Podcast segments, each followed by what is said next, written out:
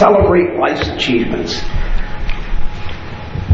As we all know, celebration is a part of human life. We celebrate birthdays, we celebrate anniversaries, we celebrate accomplishments that in education with grander type extravagant graduation events, at least from when I went to school anyway. we celebrate sports events like the recent gold medal by the World uh, Canada Junior Hockey Team. We are people that celebrate. The truth of the matter is that some of us celebrate more and some of us celebrate less. For example, as my Christmases growing up were simple. A family gathering, a meal, church, a little cash from grandparents, and we were satisfied.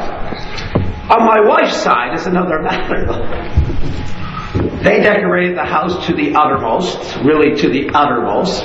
Not just a tree upstairs, but a tree in the basement as well. And then they, it was also a gathering, a meal, church. But the gifts that they received were a little bit more than you can ever ask or imagine. When Tina and Philip were toddlers, mm-hmm. Caleb and Stefano never arrived on the scene yet, and we lived in Bramalea, Betty's mom and dad would drive two cars. One was a big Ford LTD, you know how big those were. and Keith had a, a Plymouth Volare, is not a small car in today's uh, eyes anyway. And they were full, full of gifts, not for Betty and me, for the kids. The grandkids. So it, it, was a different thing. It was not what I was used to, but nevertheless, I learned to receive because there was also something for me then. But the moral of the story is whether we celebrate more or whether we celebrate less, we love to celebrate as human beings. And we celebrate the end of building projects by cutting a ribbon to acknowledge that we've done something, we work towards something.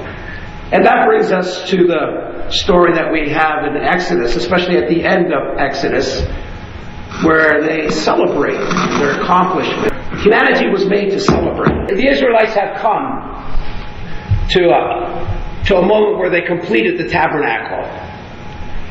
And here's what the author of Exodus says. So all the work of the tab- on the tabernacle, the tent of the meeting, was completed. The Israelites did everything just as the Lord commanded Moses. Moses inspected the work and saw that he had done it just as the Lord had commanded, and Moses blessed them. I was very much uh, uh, influenced on this ma- message from Rabbi Jonathan Sacks from the UK in, in his book on leadership and, and leadership, especially in the book of Exodus.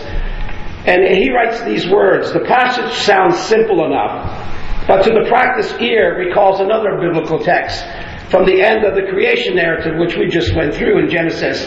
The heavens and the earth were completed in all their vast array. On the seventh day, God finished the work he had been doing, so on the seventh day, he rested from all his work. Then God blessed the seventh day and made it holy, because on it he rested from all the work of creating that he had done.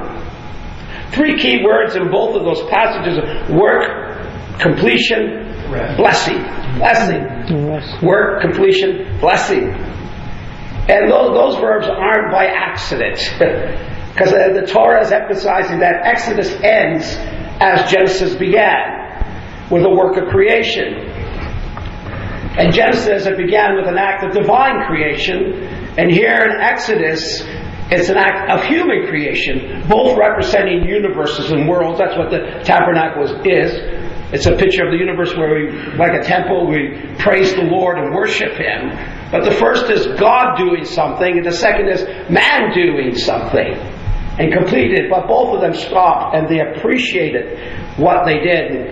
God celebrates resting by appreciating what He created. So He didn't just sit back and do nothing on the seventh day. He said, Wow, it's good. He celebrated the moment. So if God is a God who celebrates, we should be a people that celebrate. No? That's why celebration is an integral part of the human life, an integral part of the divine life. The Jewish scriptures are filled in days when the people of God are called to celebrate. For example, the, the Rosh Hashanah, which is the New Year, it celebrates creation. That's what they do at New Year. Now, I know there's some in, in the evangelical church, they celebrate the month of January. They use the month of January to say, we're going to get serious with God. We're going to pray. We're going to have special meetings in January. And we're going to give this year to God. And they spend almost two, three weeks on this. And not just on Sundays, all the time. But anyway, they move on to Yom Kippur, which is the Day of Atonement, and they celebrate the forgiveness that God has given us, given them, but they also seek the forgiveness that they need for the sins that they have committed. And then they move to Passover, Passover is celebrating the freedom that you had. And then they have Pentecost. And that's the celebration of love as loyalty. Love as loyalty.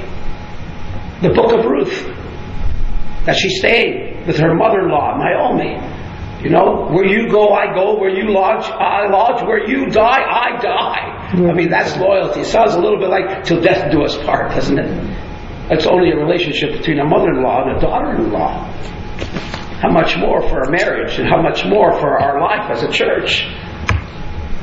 And Jesus celebrated a feast. He celebrated the festival of lights and he declared on that day, I am the light of the world. He declared, I am the living water. Mm-hmm. God delights with celebration and joy. And it should be something of our everyday occurrence as well as children of God. And the Christian calendar celebrates. No, we just finished Christmas and Advent. It's celebration time. Something we celebrate. We celebrate a new year. We celebrate a new decade. We anticipate all these things.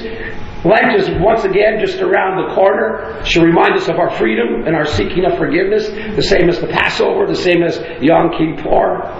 Our faith traditions highlight the importance of celebration. And when we're looking for things, what should we do to move the church forward? Celebrate. Mm-hmm. Celebrate. Celebrate everything you can. I learned that from my wife's mm. Celebrate. Celebrate can enlarge your capacity to enjoy life. Celebration can enlarge your capacity to enjoy God. I'm telling you, if you're lacking celebration in your life, you're probably not enjoying God much either. Mm-hmm. There's some truth there. Rabbi Zach believes that celebration is a way that we motivate ourselves to accomplish and appreciate each other's achievements in life. So when we celebrate, we don't envy each other. No. Right? We motivate each other. We encourage each other on in the things of the Lord and in the things of life. Because that's all governed by God. I would encourage you all to read the setting of the tabernacle, but I'm not going to read it tonight because it takes up 13 of the last 16 chapters. So there's quite a bit of what humanity is doing and building the tabernacle and then fulfilling the commands that God gave Moses to give them to follow God's blueprints. But the tabernacle is not the ultimate conclusion of the Exodus story what the ultimate thing is that they got to cross that Red Sea and then they got to cross the Jordan and they got to enter the promised land. But they don't just enter the promised land as the people of God. They enter the promised land as the redeemed people of God. We're not just children of God, we're redeemed children of God because of the sacrifice of Jesus Christ. Mm-hmm. Right? Peter and I don't know if I got there. It goes, the building of the tabernacle is more than simply a matter of building a worship site in the desert. It's a piece of heaven and earth. Right. As much as we don't like the snow falling outside and the weather patterns of late, when we assemble together in this place, it's not so much that it's a house in the middle of a rural area in Prince Edward, PEI, but because we come together, this is a place where heaven and earth overlap. God is here. That's the biblical truth that calls us to worship Him and praise Him. Jesus himself, according to John chapter 1 verse 14, is the new tabernacle, uh, the temple of God in the flesh, the meeting of heaven and earth. That's the walking Jesus that we see, that the Word became flesh and made His dwelling among us. We have seen His glory, the glory of the one and only Son who came from the Father, full of grace and truth. Celebrate this person. That song from in salvation at the beginning, fill this house with your glory. That's what Moses was praying for the tabernacle. That's what our prayer is before we start a service. That's what our prayer is before we deliver a message. Is Lord, fill this place with your glory. See, the glory that resided above the ark in the most holy place to which the priest alone had access once a year is now the walking the streets of Jerusalem in the person of Jesus. Everyone can see him. He's a portable tabernacle. And so are you. Amen. You are all portable temples of the Lord. Because I am a temple of the Holy Spirit. And so are you if you are in Christ. We're walking portable te- temples of God. Celebrate it. Enjoy that. The coming of Christ is not a dulling of the majesty of the Old Testament, but it's a heightening of what it stood for. It was a place of worship. It was a place of giving God praise and adoration. It was a place of declaring that He is worthy. It was a place of connecting with God. Hmm. And sometimes we don't understand. It's not just connecting with God and go home, it's connecting with people too. Connect with God, connect with people. So when the saints of God meet on any Sunday morning, like the Israelites before them, we're worshiping in a place that we say, this is holy time. This is a holy place. This is where we sing, like this morning, we are standing on holy ground. Because the presence and the glory of God is here. And He wants to call us into Himself. It's a holy place in the sense that church buildings set apart from common use are dedicated to the worship of God. It's not just any ordinary building. Right. We pray that this place will be used for God and for God's purposes and for God meeting with us. It doesn't take the place of the tabernacle, doesn't take the place of the temple, because Christ is the analogy and we are in Christ, so we're part of the analogy as well. But nevertheless, it's not something irrelevant when we come here. It's something beautiful, something to celebrate that God has given us the strength, the finances, and the hands and the feet to put all this into motion and to complete it. There's something set apart. When something's set apart, it's, it's holy. It's part of the meaning of holiness, not the full meaning, but it is part of it set apart for the use of God and for the glory of God. In other words, we come to celebrate our redemption in Christ. Aren't you happy you're saved? Celebrate it. Aren't you happy you're filled with the Spirit? Celebrate it. Celebrate it. And tell your face you want to celebrate it. our celebration has nothing to do with our feelings. It has nothing to do with how bored we feel. Has to do with our faith in Christ that I am part of the redeemed.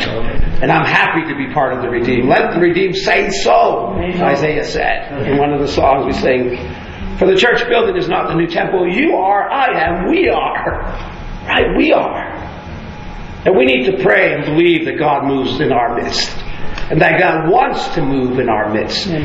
From His part, there's no doubt in my mind God wants to move. That's right. But how hungry are we Lord? Fill this place with your glory. Fill this place with your glory. We gather together, some of us are sick. Some of us are happy.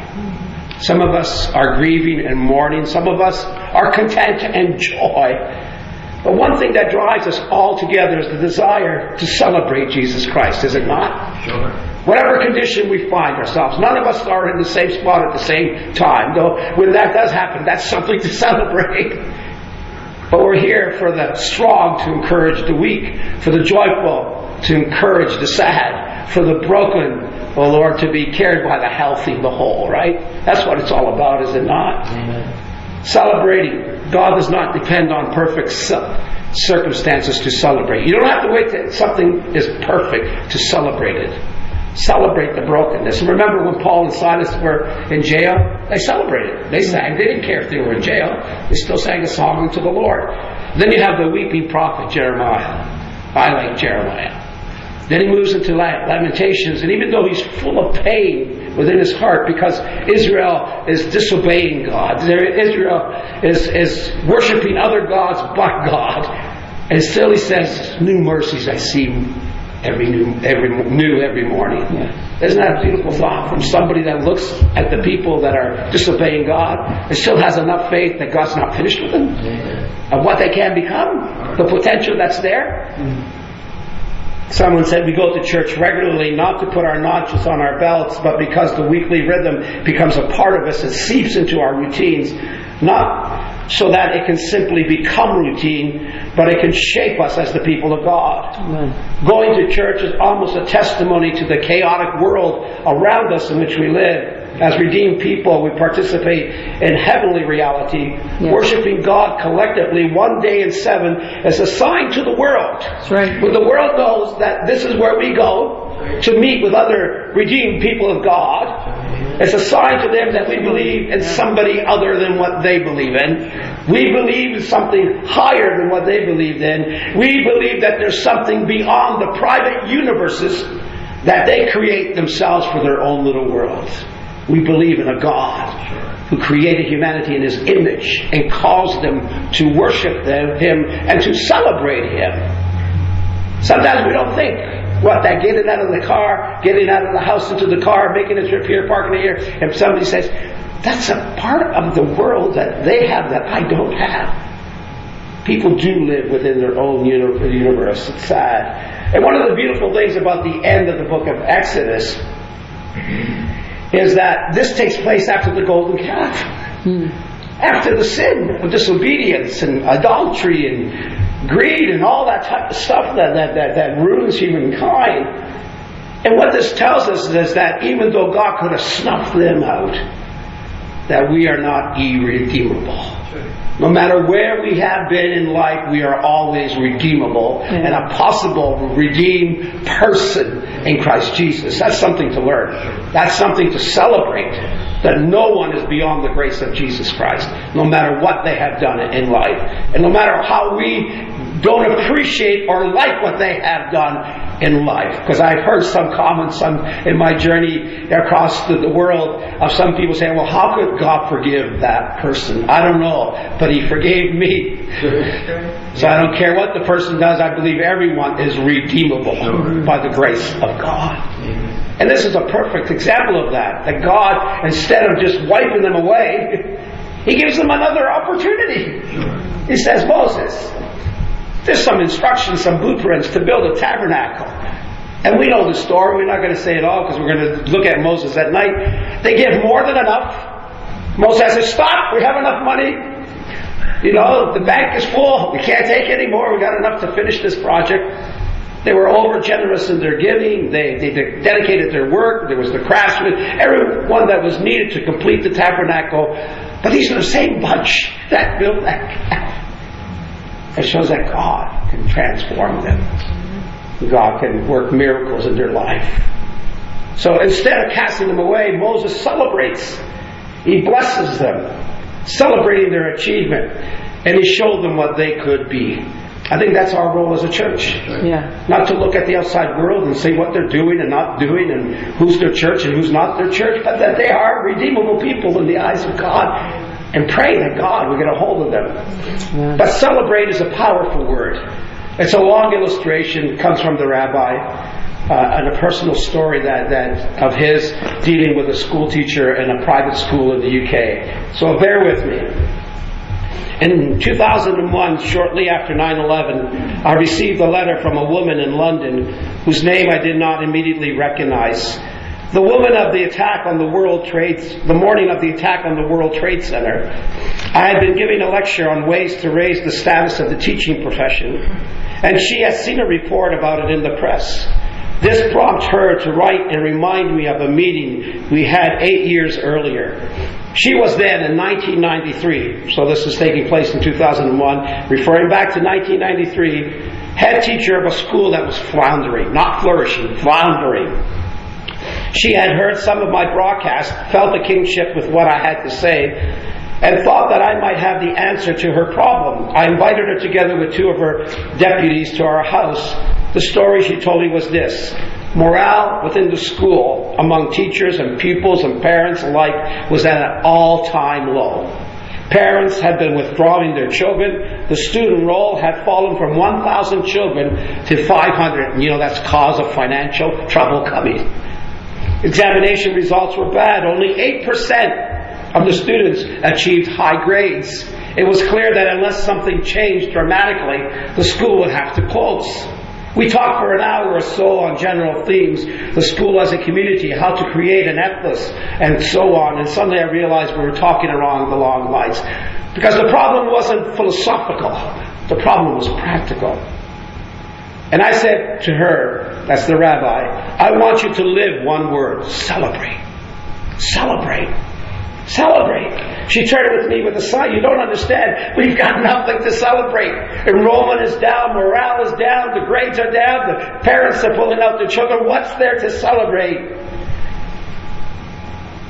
And, she, and then he said, Find something. don't you like when they say, Find something to celebrate? said if a single student has done better this week than last week, so, if he got 40% on his paper last week and he gets 50% this week, celebrate. Yes. Celebrate the improvement. She seemed unconvinced, but she promised to give it a try. Now, eight years later, she's telling me what had happened. Examination results went from high, at high grades had risen from 8% to 65. Wow. The roll of pupils had risen from 500 to 1,000. Saving the best news to last, she was added that she's been made a dame of the British Empire. The men are made sirs, the women are made dame, even though dame was not a good word in my, my neck of the woods. But anyway, it's a proper English term for a woman that's been honored by royalty anyway. She ended up by saying that she just wanted to know how one word changed the school and changed her life. Like my wife's family celebrated everything. Cards for Valentine's Day, cards for birthdays, cards for this and cards for that. Definitely not from my side of the family. And Betty's mother not only had to accept the card, though it was always had some cash in it for me, which was good. but I had to read the card and read it in front of her because it wasn't just the card that she picked out and gave to you. She thought she thought it over and she took time to read it, and she wanted to hear me read the card back to her.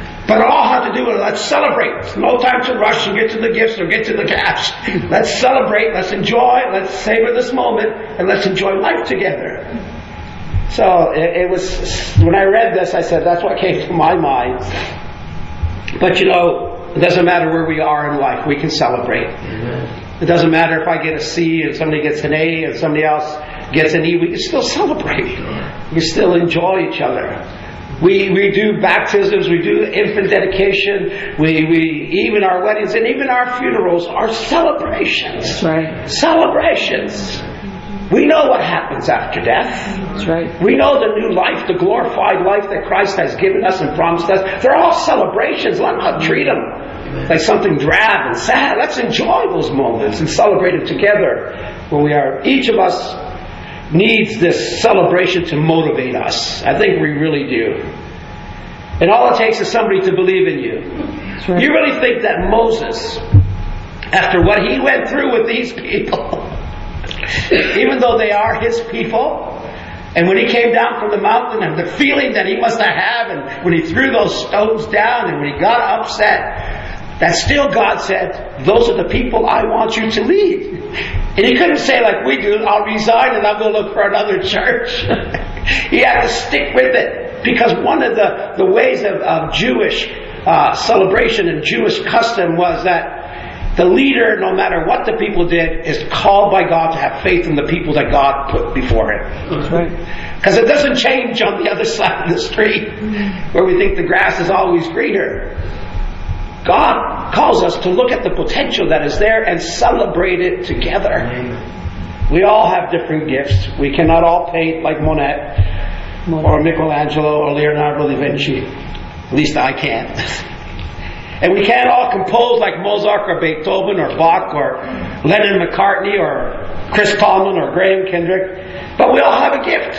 Some type of gift that can build up this body of Christ capacities that lie dormant throughout our lives until someone awakens them, like Moses awakened the people of Israel to construct this beautiful tabernacle in the middle of the desert. Probably ridiculed to the other nations around them, but they knew it was the overlap of heaven and earth. So when we come together next week, or Wednesday night, or whatever time, we're coming where the overlap of heaven and earth is because we're all living temples. We're all living stones. And when we come together, we pray for the glory of God to come upon us. First, create,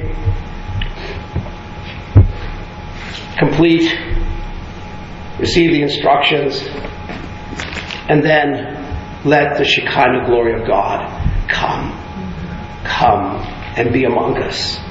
Celebration is an essential part of motivating to turn the school around. In an earlier age, in a more sacred context, it turned the Israelites around. This is a really an about face from those sinful calf, golden calf building people. They built this beautiful place where God's presence was. To me, sometimes I miss. I think we miss it when we read Exodus. We just look at that the golden calf scene and say, "Oh, what a bunch of people! Hmm. How could they do that?" But then we don't look at what God transformed them into. No. How about the day of Pentecost? The people were waiting. Jesus died. Jesus rose. Jesus ascended. And they're still doubting. They still don't know how this is going to work out. And all of a sudden, the Holy Spirit comes upon them. And they're filled with the Holy Spirit. And they go out into the world. And people think they're crazy. But they don't care. They come to celebrate. They came out of those Pentecost high room, upper room doors celebrating what they experienced. How could you not celebrate if God's touched your life? Right? When we celebrate achievements of others, we change lives. We change lives. Do you believe that? No. Look at people that celebrate. There's an aura amongst them of joy and celebration. And it doesn't have to be a big thing, can be a little thing. But there's something great and mighty in that midst. Because they look at everything as a gift of God, right? Everything is a gift of God. So this week, as you go out in life, of course we can celebrate our salvation in Christ, we know that. Celebrate our, our family, celebrate the events of our children. Instead of saying, okay, you, you got a C when you should have got a B plus, celebrate what they got and move on from there. I think already society puts enough pressure on our kids. You're full of anxiety already. And that saps the energy of our celebrations. I mean, I had a, a professor at Bible college says, "Don't get upset if I give you a C because that's average, and if you're more than average, you better show me." But we live in a day and age where people don't get A's; they think they failed, That's right. And that's sad. that's sad. Of course, he was a Brit, and that's the way they mark. But anyway, let's celebrate. Celebrate life.